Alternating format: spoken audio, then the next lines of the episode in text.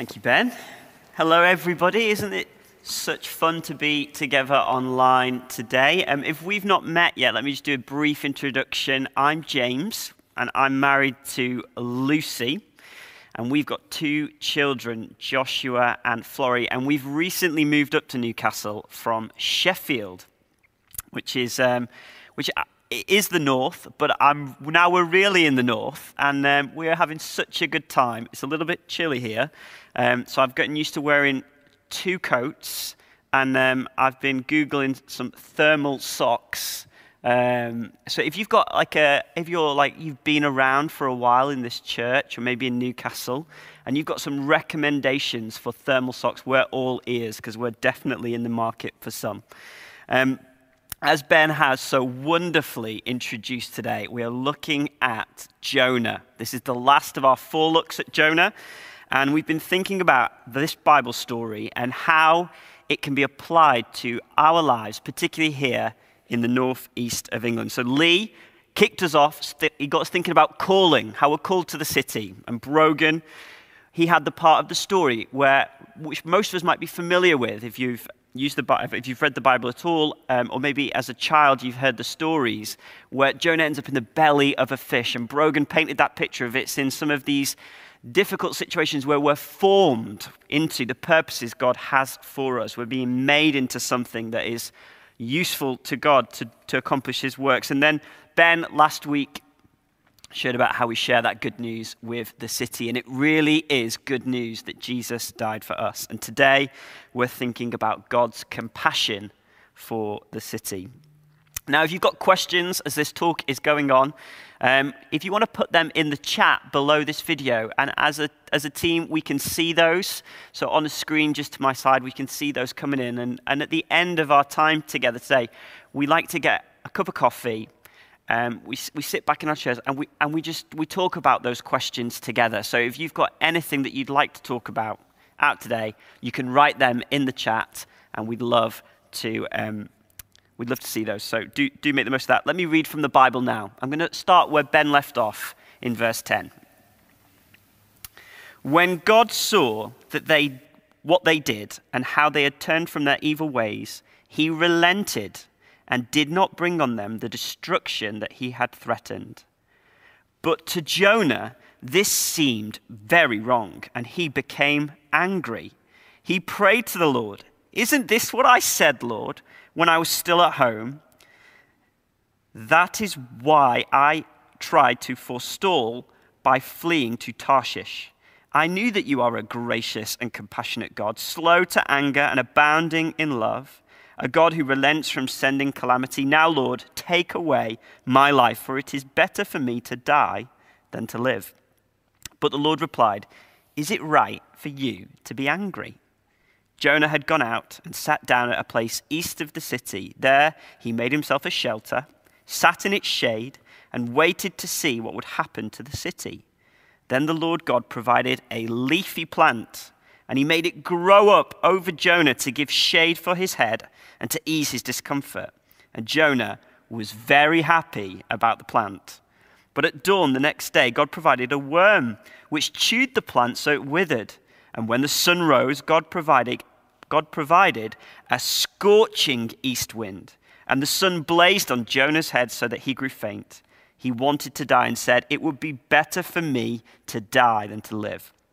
But God said to Jonah, Is it right for you to be angry? about the plant. It is, he said. I'm so angry, I wish I were dead. But the Lord said, You've been concerned about this plant, though you did not tend to it or make it grow. It sprang up overnight and it died overnight. And should I not have concern for the great city of Nineveh, in which there are more than 120,000 people who cannot tell their right hand from their left, and also many animals? This is the word of the Lord. Thanks be to God. Thank you, team. So let's recap the story again, because then this is the last of our look at Jonah. And so if you've just joined us this week, a big hello to you. Let me just recap quickly where we're at in the story. a word from God has come to Jonah, calling him to go to this center, Nineveh, which is the center of a pretty fierce empire called Assyria. And he disobeyed and he fled in the opposite direction, as far away as he could possibly go. And the Assyrians are not part of the nation of Israel. And so, outside of what Jonah thinks of as God's chosen people, blessed by God, chosen to be with him forever. Sometimes the Bible will describe those people as outside of God's chosen people as pagans. And we hear that word in this story. And this kind of extreme reaction from Jonah of just running away has become typical throughout the story. Almost for every extreme reaction Jonah has, there is an extreme turnaround moment, what the Bible calls repentance, a 180 degree turning away from our own way of living for ourselves and our selfish desires and turning to God's way and submitting to His will, our mind, our heart, and our actions to His purposes for our lives. But Jonah is often last to repent in trying to avoid speaking the word that God had given him to these pagans, people outside of the family of God.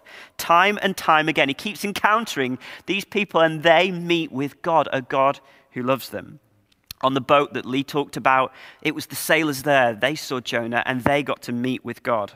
And as Ben shared last week, we find as Jonah shared one of the simplest of sermons, eight words in English that said, 40 more days and Nineveh will be overturned. A very short sermon. To his surprise, they did. They turned to God, they turned from their wicked ways. And now, when I've been reading this story, and I've been reading it with my three year old, Joshua, and um, to my surprise, I've been shocked to discover in his children's Bible, they miss out what happens next in the story in his Bible, in his version at least, the Ninevites, they turn to God after Jonah turns up and finally obeys, and they live happily ever after. But that isn't the ending that we have here in our Bible reading today. Chapter 4 is this bizarre twist in the story where Jonah's finally obeyed God, he's gone to the city, and he gets really angry that God has forgiven his enemies. Something that Jesus teaches a lot about. And so God asks a question to Jonah Is your anger justified? And the question is left hanging right at the end of chapter 4. And so we're brought into the story really as we think, how do we answer that question? So let's work through the story and see what we get to today. Verse 1 Jonah is furious and he begins to vent. And so, like a psalmist, he begins to pour out this prayer to God. It spills out of his mouth. He prays, Isn't this what I said, Lord, when I was still at home? That's why I tried to flee to Tarshish. I knew you were like this. I knew you were a gracious and compassionate God, slow to anger and abounding in love, a God who relents from sending calamity. And so Jonah finally lays his cards on the table. He knew this was the kind of thing God would do. He called it right away at the very start in chapter one, and he did not want to be part of it at all. In Jonah's worldview, salvation was for a very narrow set of people, people like him, people part of his nation in Israel. And as this invitation is being widened, as was the purposes of God right from the very beginning anyway, in Genesis 12, when this promise is talked about to Abraham and the covenant is initially established, it was always supposed to be for that nation and the nations. But as this thing is being widened out to this group of people, Jonah anticipates God is going to be compassionate and he hates that he is going to be part of it. And the team have consistently highlighted over these last three weeks together Jonah couldn't stomach these people meeting God. But we know the gospel is not about making bad people good. That's not the part of this story. Ravi Zacharias, an evangelist, a great thinker in the Christian faith who recently passed away, he had this phrase The gospel is not about making bad people good, but about making dead people alive. It includes us, it includes Jonah, and it includes the Ninevites. And Jonah, as a fierce nationalist, admits, I want nothing to do with this. We're going to look at Jonah's extreme reaction in a moment because he says he wants to die. But let's look together at verse 2 just in a bit more detail, because to some of us, these words will be maybe quite familiar. They're repeated about 12 times throughout the Old Testament. We first see them in Exodus 34, when Moses receives the Ten Commandments. You might be familiar with some of those laws. Do not have any gods but me. You shall not make idols, images or statues that we might worship the wrong thing. Brogan talked a little bit about idolatry when we looked at chapter 2. And when Moses first received these laws up on the mountain, he came down. To his surprise, he found the Israelites making this golden calf and participating in some fertility ritual. And so God was going to judge the people, and Moses interceded on their behalf. And God relented. As they repented, God relented, just like in chapter 3. And so there and then, he renewed his covenant with his nation, Israel. And so Moses asks the question Who is this God? And he replies, I'm the Lord, the compassionate and gracious God, slow to anger, abounding in love and, facial, in, and faithfulness. In other words, Israel exists as a people because God is like this. And the irony is, Jonah doesn't see that he exists only because God is like this in the first place. So Jonah's complaining. He's throwing God's own words back in his face. I knew you were like this. You've always been like this right from day one. That's why I ran away. So we might have the question why is Jonah getting mad? Because God's being so nice. It's how wide God's compassion is that's so offensive to Jonah. He thinks it's okay that you've saved me, God. It's okay when I turn to you and repent, but you can't save them when they do it. They don't deserve it. But this is how God is. This is how he has always been, and this is how he is today. God loves us. God loves his enemies. The difficulty comes, though, when we some, you know, have to wrestle with the question do we have to do this as well? I don't know if you've seen on the internet this week a viral video going around of, of Handforth Parish Council. The chair, Brian Tolver, and vice chair, Aled's iPad, have a uh, conflict with Jackie Weaver. Now, I, I've struggled to think about who's my enemy um, when I've been preparing this short talk, but in that short YouTube video, you will clearly see that they are enemies of one another. But they too can know the forgiveness of Jesus and reconciliation. I was going to maybe use that as an illustration, but I don't quite know how. But I have prepared a second story. This is of a, um, a story of a lady called Maureen Greaves, who we knew back in Sheffield. Um, in fact, Brogan was still in Sheffield when this happened. Um, and if you Google her name, Maureen Greaves, you'll be led to an article on the internet called Why I Decided to Forgive My Husband's Killers. And I'm going to use some of the extracts from that story that she gave. And my friend Mark first told me about Maureen. He used to be her boss. Maureen is a church army evangelist, and church army is an evangelistic arm of the Church of England. And um, Maureen is an inspiring lady. And so I'm going to tell her story now. Two strangers attacked and killed her husband, Alan back in 2012, and Alan was heading towards church that evening. It was Christmas Eve. He was going to play the organ at a carol service. And Maureen had been due to lead prayers at the Christmas Day service at her church the following day.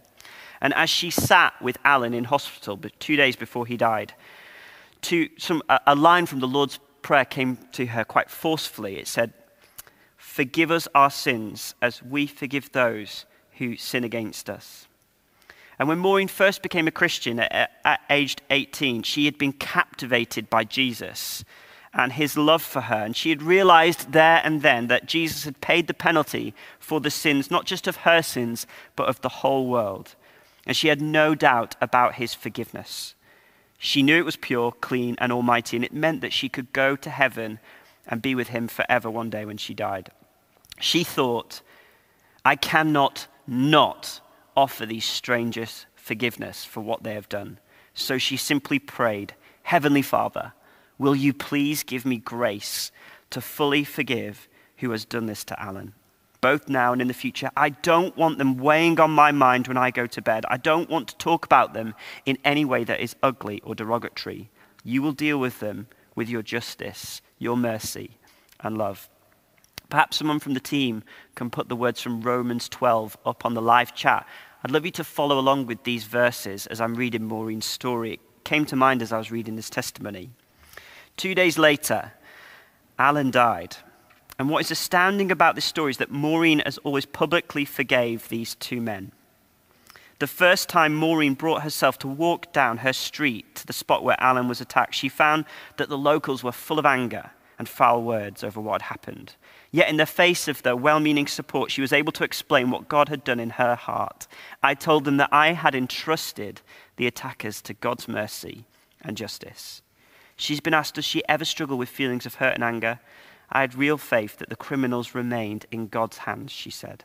I was very conscious that I needed to stay close to God. The police identified the killers, and Maureen saw them and their families in the Sheffield Magistrates Court for the trial. I found it quite startling and upsetting. These two men looked over at their families, and one of them had tears in his eyes. I felt so thankful in that moment that I had forgiven them. I didn't feel any hatred towards them. And by the grace of God, I was able to have a quiet chat with their mothers and tell them that I was praying for their sons. After the sentencing, Maureen made a public statement outside the court. She said, Alan was a man who was driven by love and compassion, and he would not want any of us to hold on to feelings of hate or unforgiveness. My prayer is for these young men that they will come to understand and experience the love and kindness of God who has made them in his own image, and that God's mercy will inspire both of them to true repentance. Isn't that astounding? Doesn't that just ring of Jesus and of the cross? I will explore that a little bit more in a moment as we consider some of Jesus' teachings of loving our enemies. But here is a faithful woman of Christ, though it is difficult, is entrusting God to love these people and to love them into repentance. How is, going, how is God going to help Jonah see the heart of the problem here in Jonah's sort of divided heart, as one commenter put it? God is going to try three times to explain to Jonah his grace. Verse 4, he, he starts with a question Is it right that you are angry? In other words, he says, Let's talk about this, Jonah. And Jonah, in verse 5, gives him the cold shoulder. He doesn't reply. He just walks away out of the city, makes a shelter, sets up camp, and waits. And he wants fire from heaven to rain down on the Ninevites. He waits probably for 40 days, as was his short sermon. And so God's initial question didn't work. And so he provides three things in quick succession verse 6, 7, and 8. He provides a leafy plant, which he loves. And then he provides a tiny worm and a scorching wind, which he does not love. This I was talking with Lucy about um, preparing this talk this week, and she said that reminds us of when we provide three meals for our three year old, and his mood swing can just swing from um, option to option. We're exploring big emotions in our house at the moment. Funniest thing happened last night. He was a bit angry about going to bed, and then all of a sudden, just like that, his mood changed. Like he just was going from like, I don't want to go to bed, and he was just like, oh. And we were like, Joshua, what's happened? And he just went, oh, my anger is gone. And we were like, where's it gone? And he went, it's in my pocket. Um, there you go, a three-year-old. As I'm reading the story of Joe, I'm just noticing his mood shift a little bit like my three year olds. And these things that the Lord is providing the leafy plant, the worm, and the scorching winks the same word used that God said when he provided the fish for Jonah in chapter 1. And so, after these three things, God asks the question again Is it right for you to be angry about the plant? It is, Jonah said. I'm so angry, I wish I was dead. Jonah loved the plant. It was the first time, it is it's a little bit bigger than this plant, but it was the first time in the story that he'd been happy about anything. And it was the first time in the story that he had shown compassion for something or somebody other than himself. All the way through the book of Jonah, it's the pagans that have shown compassion for things other than themselves. In chapter one, it happens twice. The sailors have compassion for those in the boat. Then they have compassion on Jonah when they throw him into the waves. And it was the king in Nineveh who had compassion on all his people as he led the city into repentance. And now Jonah has compassion over a plant. Consistently throughout the book of Jonah, he is the one who has had the hardest heart. And though his emotions may be in flux and they may change verse upon verse, God's character does not change. It can't change. Remember verse 2. I knew that you're a gracious and compassionate God, slow to anger and abounding in love, a God who relents from sending calamity. And so God is gentle and compassionate with Jonah. He's persistent with him, and he wants to teach him this lesson. God is like, Jonah, it's good you've got a soft spot for this plant. You've attached a lot of significance to this plant. You love this plant. Don't you think it would be good to if I cared for something other than myself? And what if that something was somebody that's more significant than a plant? What if it was 120,000 people in Nineveh who are made in my image? Jonah, would it be so bad if I cared for them? And the cows. And that's the last line of the story. And it's given there to sort of make us laugh. Even the cows, Jonah, wouldn't it be good if I cared for them too? And because in chapter 3, even the cows repented in sackcloth and ashes. And so this question hangs Wouldn't it be good if I cared for them? And we all want to know how did Jonah respond to that question? But to want that is to miss the point of the story. Because this book wasn't really about Jonah. Who was this book about? It was about you and I. As that question hangs, we're invited to answer it. The real question is how are we living in response to God's question? Is it okay that I care for people other than you? Do I care for people other than myself? I can understand that God might want to love my enemy because they're made in his image, but should I have compassion too? And Jonah is this caricature of us all who fail to grasp from time to time the wideness of God's grace, in that God loves our enemies as much as, as in as much as he loves me. And when that sinks in, that God loves people other than me, especially when someone hurts us, this story of Jonah packs a huge punch. If we're struggling with any feeling of unforgiveness today, or any feeling of superiority, we must remember God loves those people we have ill feelings towards. Jonah thinks of the Ninevites as the most awful people to walk the planet. But Jonah is the one who is shown to have the hardest of hearts. And so God is gently trying to help Jonah see this issue. This is one of the core messages of the Christian faith, of the gospel of grace, of the cross. And this is what Jesus talked about from time to time. In fact, all the time. Matthew 5, he says, We are called, you have heard it said, to love your neighbors and hate your enemies. But I tell you, love your enemies and pray for those who persecute you. Do good to those who mistreat you. St. Paul says in Romans 12, Bless those who persecute you. Bless them and do not curse them. Do not repay anybody evil for evil, but overcome evil with good. So, this cycle of paying wrong for wrongs stops at the cross of Jesus. The cross is the image that reminds us, as Timothy Keller said, it's the image that we are more sinful than we dared believe, and we are more loved than we would ever dare to hope. And we are this community that is forming around the cross of Jesus Christ, you and I. We, in our weakness, embrace this value of loving enemies. And when we treat, we can treat other people this way because this is the way that God has treated us.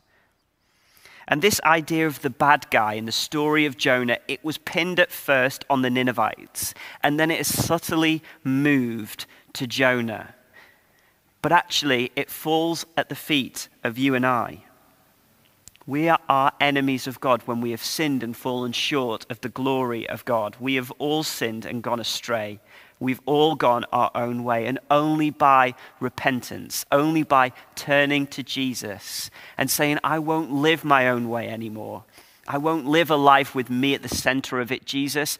Help me care for other people. Help me to put you at the center of my life. Help me to love people the way that you have loved me. Only when we form as a community around the cross in this way do we realize that we come alive in Jesus' name. God didn't come to make bad people good.